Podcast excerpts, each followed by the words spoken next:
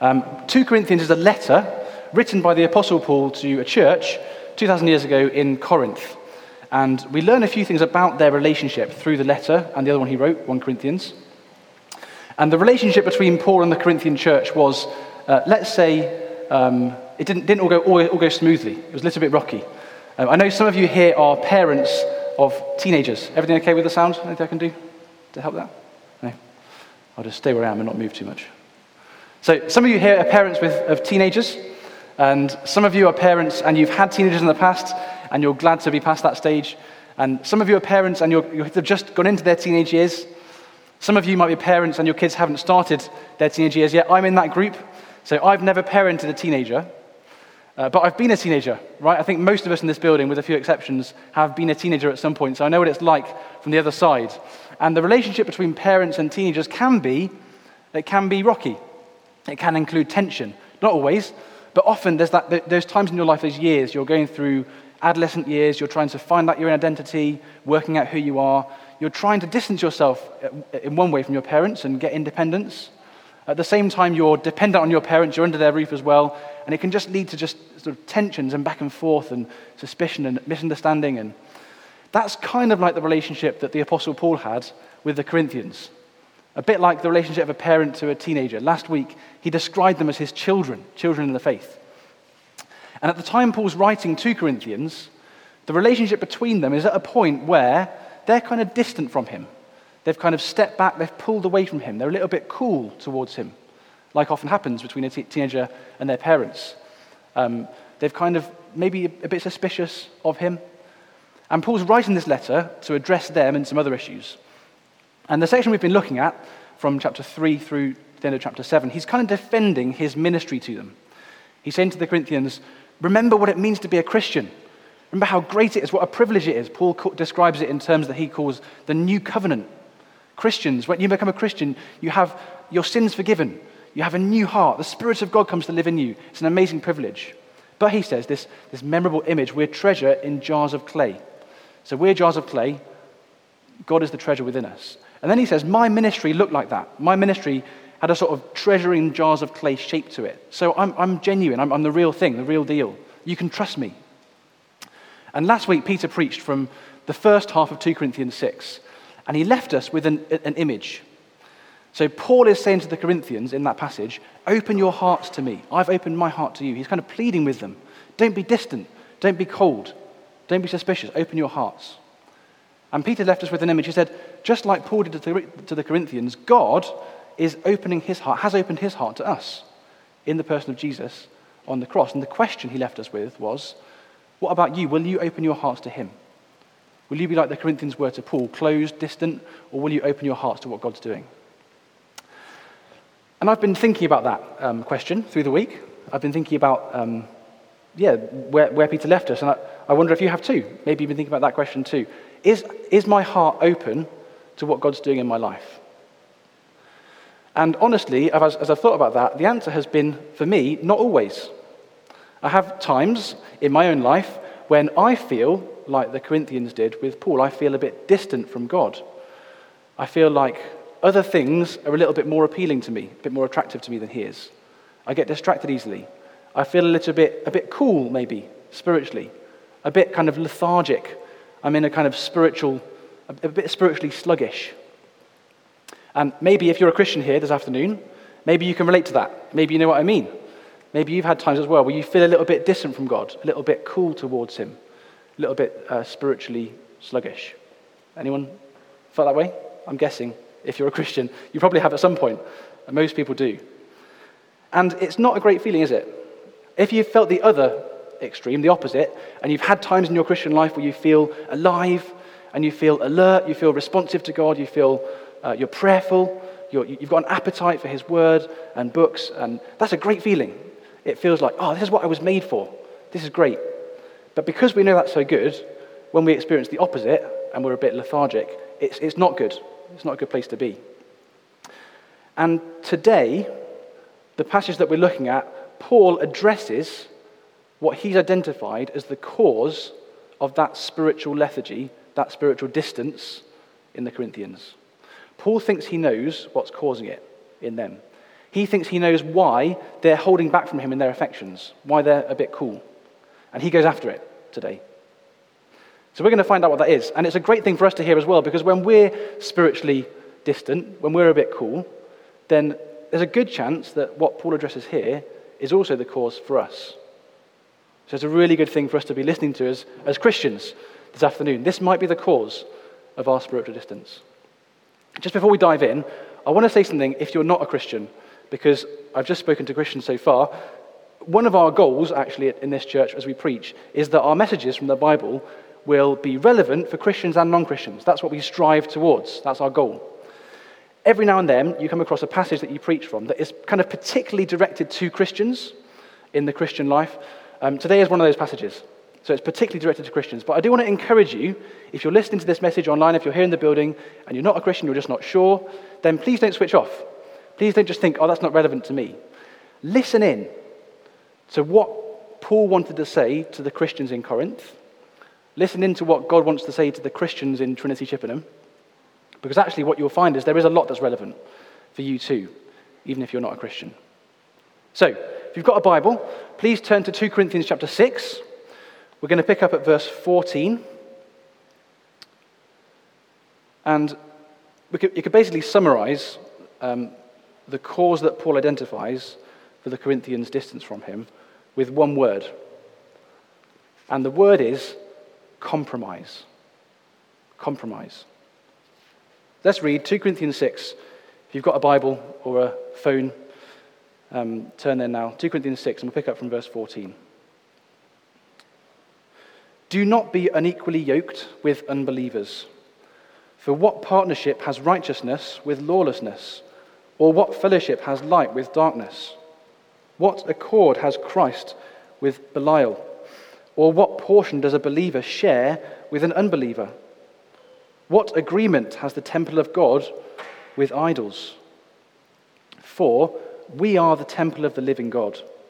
As God said, I will make my dwelling among them and walk among them. I will be their God, and they shall be my people. Therefore, go out from their midst and be separate from them, says the Lord, and touch no unclean thing. Then I will welcome you, and I will be a father to you, and you shall be sons and daughters to me, says the Lord Almighty. So Paul's identified this. He thinks this is the reason they're holding back from him in their hearts. It's compromise. He uses the word unequally yoked to describe their relationship with unbelievers. It's kind of an agricultural word. So a yoke um, was a plough that they used to, to plough the field, and they would attach animals to this plough. And unequally yoked is referring to when you attach two different types of animal to the same plough, right? So in the Old Testament law, it forbids um, attaching a donkey and an ox to the same plough. What happens if you do that? It's kind of a mess, right? They're different sized animals if you try and attach them to the same bit of wood to plough your field, the bit of wood gets broken, both the animals get hurt. It's kind of a mess, damage. So, Paul uses this term to describe the relationships the Corinthians are having with unbelievers. He says, you're, you're forming partnerships, you're associating with people who aren't Christians in ways that do you both damage. In ways that do you damage. It's not a partnership of equals. So he says, don't do it.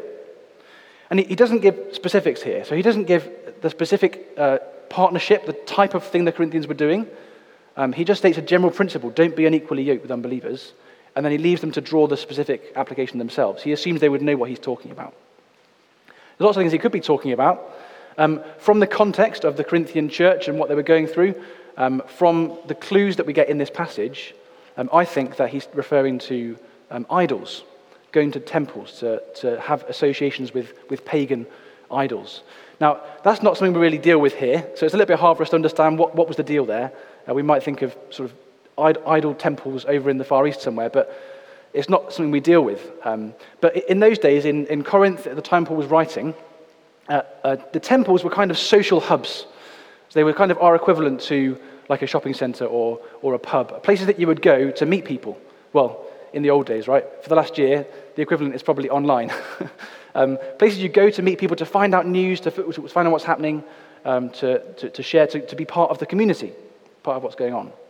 So the temple was, was the kind of an essential place to be if you were part of the, the community. But the problem was for Christians, at these temples, there was an undercurrent, a kind of background music of something profoundly opposed to Christianity the worship of idols, all kinds of uh, gods.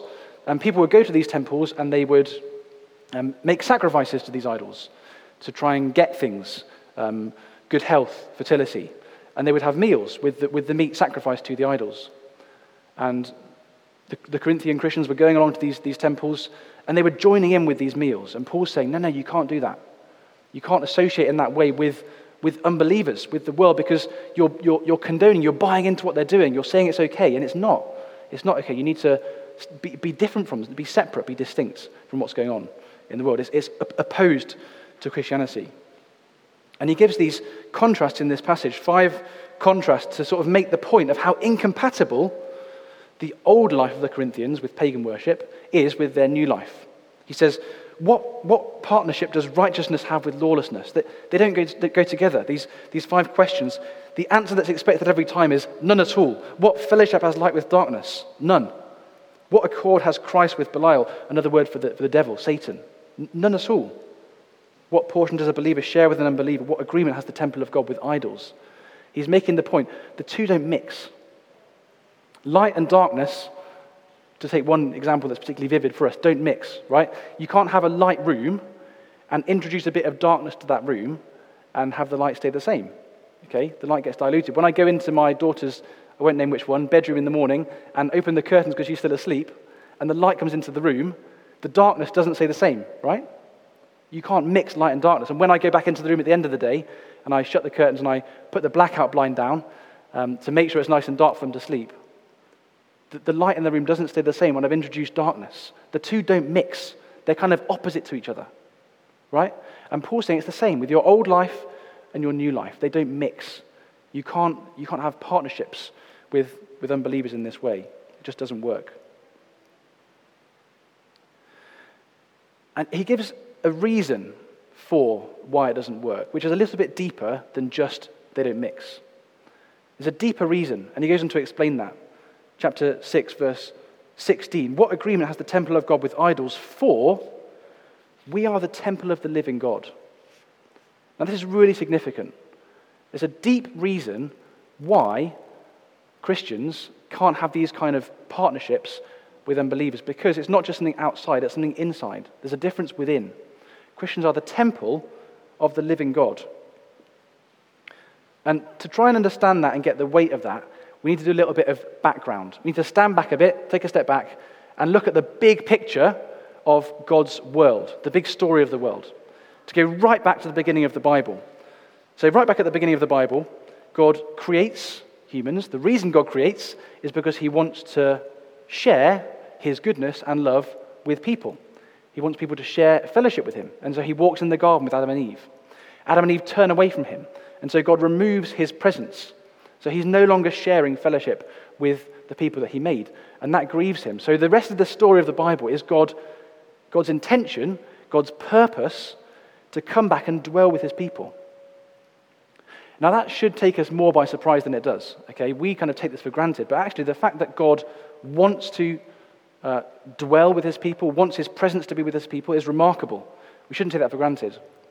And the rest of the Bible is, is God doing that. So he saves the people for himself, he, has the, uh, he sets up the laws for the people. At the center of the laws of the people of Israel is the tabernacle, this kind of tent like structure where God's presence dwelt, and it's surrounded by restrictions. You have to make sacrifices to go near. You can't, ordinary people can't, ordinary people can't go into the middle of the tabernacle. Eventually, tabernacle is replaced by temple, a kind of bricks and mortar version of the same thing. Again, uh, there's a sort of a whole set of restrictions around the tabernacle. You can't go, you can't go near it. You, you can't go inside. You've got to sacrifice things. So God's presence is with his people, but not in a sort of unrestricted way. Okay, sinners can't come near.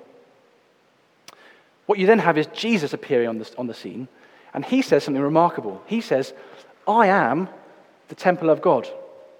I am God dwelling with you. I am God's presence among you. Um, the Apostle John, when he writes his, his Gospel of, of Jesus, this biography, he, he says, The Word became flesh and tabernacled, literally tabernacled among you. The presence of God is now with his people. And it's not restricted. You don't have to sacrifice to come to Jesus because he is the sacrifice.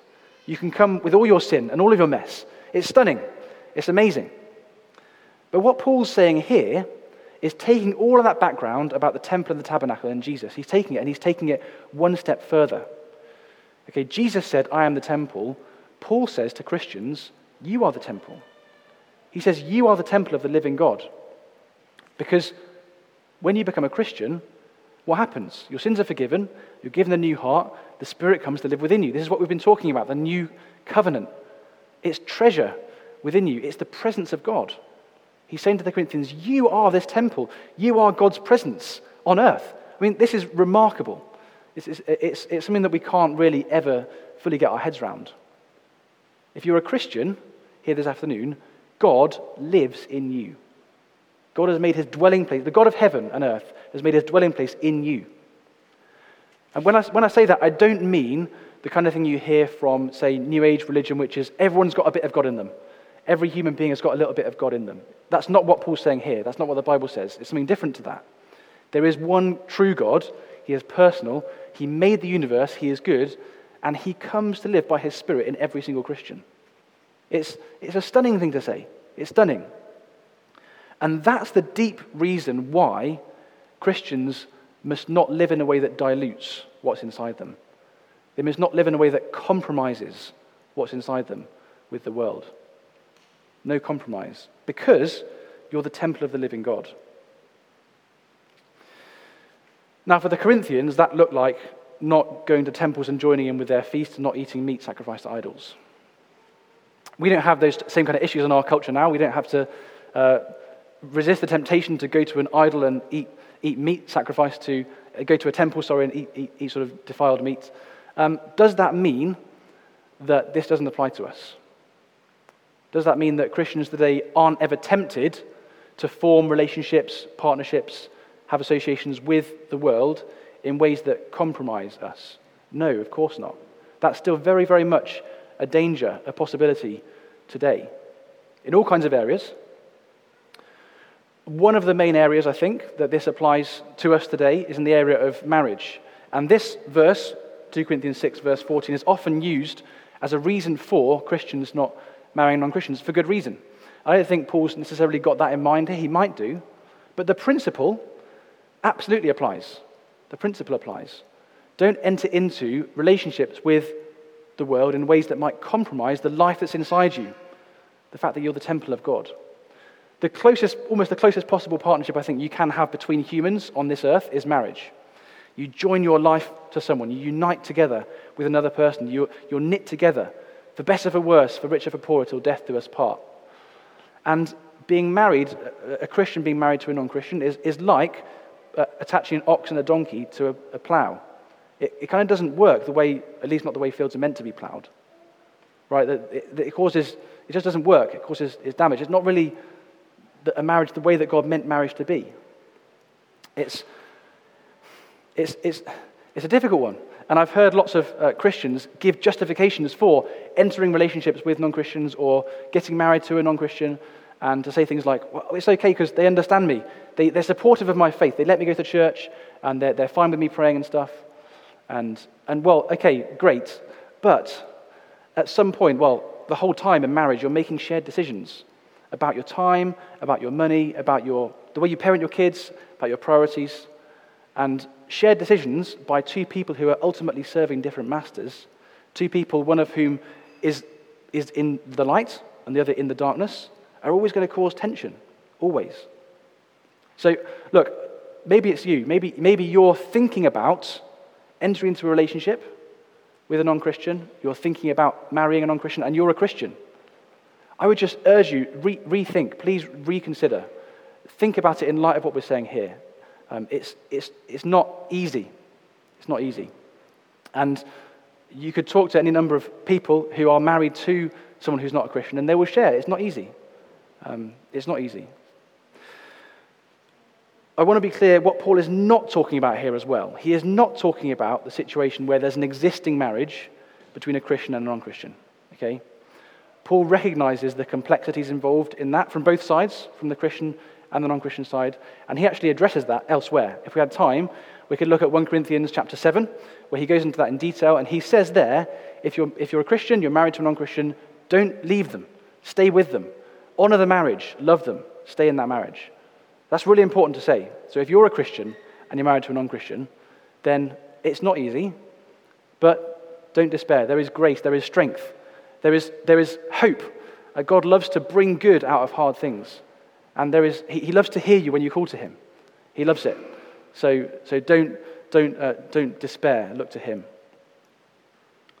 That's one area I think this applies. Um, be careful when entering intimate relationships with people who aren't Christians. It's not the only area.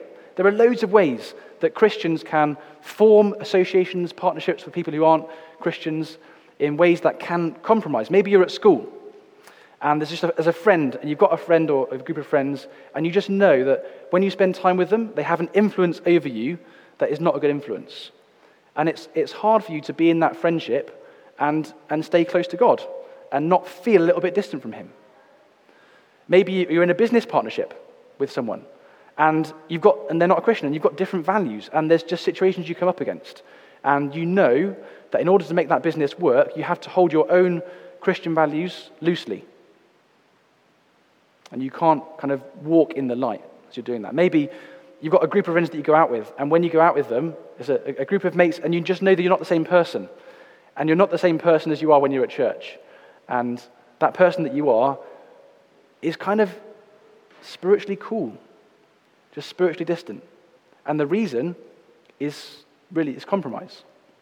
There's all kinds of possibilities that ways this can work out in our, our lives. And some of you at this point, I'm anticipating, might start to be questioning what I'm saying. The question might come up in your minds. But Andy, what about the Christian teaching that we're meant to be engaged with the world? What about the Christian teaching that we're meant to be uh, salt and light, right? Jesus says that. You're the salt of the earth, you're the light of the world. Be involved in the world, be engaged in the world, so you can share the good news of Jesus. And to that, I would say, absolutely, yes. And Paul is not saying here, he's not saying separate completely from the world. Actually, he kind of addresses that again in 1 Corinthians. In 1 Corinthians 5, He's addressing a specific situation in the church where there's a Christian who is um, engaged in sexual immorality. And he's talking about church discipline. He says, separate from that Christian. And then he says, I'm not talking about the sexually immoral of the world. Because if you, if you separated from there, you'd have to leave the world. And the point he's making is, I'm not saying you have to leave the world, right? So he's saying, don't, don't separate. That's not what I'm saying here. There's another bit later on in 1 Corinthians chapter 10 where he's talking to Christians and he says, You might be invited to an unbeliever's house for food. If you want to go, then go. Right? He says that in 1 Corinthians 10. So he's assuming these kind of interactions happen, and he's saying that's totally fine. So he's not saying separate completely. He's not saying become a monk and just withdraw from society. Okay, what he is saying is, as you live in society, as you engage with the world, then stay pure, be distinct, don't compromise right? Remember that you're the light. So I would say, absolutely, get stuck in. Go and spend time with, if you're a Christian here, go and spend time with non Christians. Find out what your shared interests are with people who don't know Jesus and, and get stuck in. Spend time with those people. Be involved in the world. Engage with the world. Be salt. Be light. But as you're in the world, be salt and be light. Right? Don't compromise. Don't dilute what you've got. The reason is because what we've got is so good, right? The new covenant is so good. It's treasure. It's in jars of clay, but it's treasure. So don't dilute it, he says. Maybe you're sitting here and you're not a Christian, or you're listening, and, or you're just not sure, you're kind of looking in, and you're hearing me talk, and you're saying, This all sounds a little bit arrogant, to be honest. It sounds like a bit superior. Like you're saying, Distance yourself from people in the world and don't go near them because we're better than them. They're sort of, they're down there and we're up here. I want to say, nothing could be further from the truth. That is not how Christians see themselves, believe me. Um, and actually, what I would say to that is if you're not a Christian, you need Christians to be living this out. You need Christians to be living lives that are uncompromised and undiluted. It's what you need, it's what the world needs, actually. It's what the world needs most. Uh, for the last sort of 100 years or so, there's been an increase in interest in wine storage. Okay? A whole load of industries have sprung up around the storage of, of high quality wine. And I was looking into this a bit this week. It's kind of mind boggling when you get into it. The number of things you have to do to store wine well. And I've realized, oh, that's why my wine doesn't turn out very good when I get back to it after a year. Apparently, you have to keep it the right temperature. Okay, so if you, if you store wine, it can't go over 20 degrees, otherwise, it kind of heats it and it, it loses the flavor. It can't go below freezing. It can't change temperature too much, otherwise, it destroys the flavor. You've got to keep it at the right humidity. Um, it can't get too dry. Otherwise, if the cork gets dry, apparently oxygen can get in and it spoils the flavor of the wine. And you've got to keep it in the right um, amount of light. It can't get, be in sunlight because if it, it, wine's exposed to sunlight, then it, it damages it. Um, it's even, it can't be uh, uh, vibrated. So if you put your wine on top of your fridge, right, that's, that's a no no because if you're storing it anyway to, to sort of improve it, because it, it sort of uh, damages the, the, sediment and the, the way that it ages, the aging process.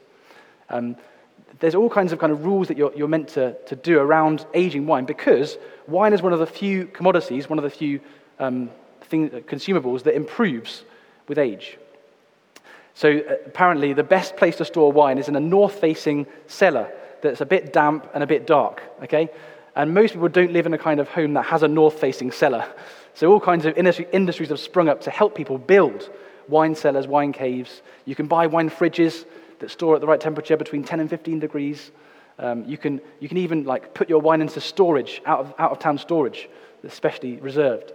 Why? Why all this focus on making sure expensive bottles of wine are kept in, in the right conditions? Because the contents of those bottles are valuable. Okay, a high end bottle of wine can be sold for thousands of pounds, literally thousands of pounds. The most expensive, I don't know, it's hundreds of thousands the most expensive bottle of wine ever sold. The reason is what's inside is valuable. And we don't want that to be diluted. You don't want oxygen to get in and damage the flavor. Same for Christians. What's inside a believer is far more valuable than the highest top end wine you can imagine. It's the presence of God, the living God, who wants to enter your life and enter the lives of those around you to transform them from the inside out. Far more valuable. And that's why that's why it's important that Christians don't dilute what they have, don't compromise, because it's so precious. It's so precious. And that's why it's, the, it's in the interests of everyone to make sure that wine stays pure, because otherwise, Christians don't have anything to offer to the world. We don't have anything to give if what we have within us is diluted. So, everyone needs Christians to be uncompromised because otherwise we have nothing to offer. But the wine image, I think, is helpful for Christians as well. Helpful motivation to think, well, why shouldn't we compromise then? Why should we keep this distance? Why should we make sure that we're, we're not uh, being diluted? The motivation for staying pure is the goodness of the treasure. It's the goodness of the treasure. And that's what Paul goes after in his, in his um, address to the Corinthians. Have a look at chapter 7, verse 1. Paul finishes this passage. He says, Since then we have these promises, beloved, let us cleanse ourselves from every defilement of body and spirit, bringing holiness to completion in the fear of God. Paul says, Since we have these promises, let us cleanse ourselves. He doesn't say, Since we have these commands, let us cleanse ourselves. He says, Since we have these promises. What promises is he talking about? He's just, he just quoted um, three verses from the Old Testament. And the promises are right there. God says, I will make my dwelling among them. Look at how many times the words I will come up in those quotations from the Old Testament. I will be their God, and they shall be my people. I will welcome you, and I will be a father to you. God promises his presence. I'm going to dwell. God promises belonging. I'm going to be your God. God promises welcome. I'll welcome you. God promises, he promises fatherhood. You'll be my sons and daughters. These are the promises of God in the new covenant that we've been thinking about. Promises that are held in jars of clay. Sure, we're nothing impressive to look at, but we have within us these promises of God to come and dwell and be with us. And, and that, is a, that is so good. It's, it's, it's so precious, more precious than the most valuable wine you could ever imagine. And that's the motivation to stay pure. And if you're not a Christian, consider those promises. They, may not, they might not be for you, but consider them an invitation. God says, when you come out, when you come out of the world, I will welcome you. I will be a father to you. Consider that an invitation. You're invited. You're invited to taste and see that the Lord is good. Taste and drink deeply of the goodness of his, his promises. But Paul says, since then, we have these promises. Let us cleanse ourselves. Let us cleanse ourselves from every defilement of body and spirit. And actually, that, that, that phrase, body and spirit, is a helpful kind of framework to think through in our own lives what might be defiling us, what, might, what areas might we be compromising. Body and spirit refers to the whole person, outside and inside. So maybe this is a good time to ask yourself the question, for all of us to ask ourselves the question Is there anything that I'm doing, body or spirit, that is defiling me or causing me to be distant from God? Anything I'm putting into my body, anything I'm doing with my body that is causing me to be compromised?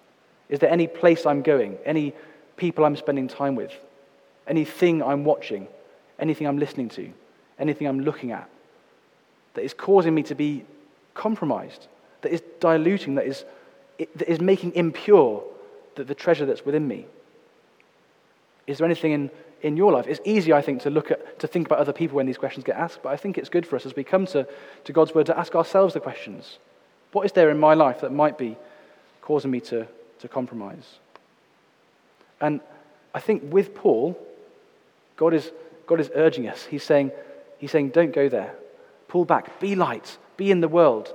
But as soon as you sense, as soon as you sense that your spirit is hardening to Him, your spirit is going distant from Him because of something in your life, you're getting cold, you're getting distant, you're getting spiritually lethargic, you're just not very responsive, you're losing that sense of alertness and watchfulness and prayerfulness.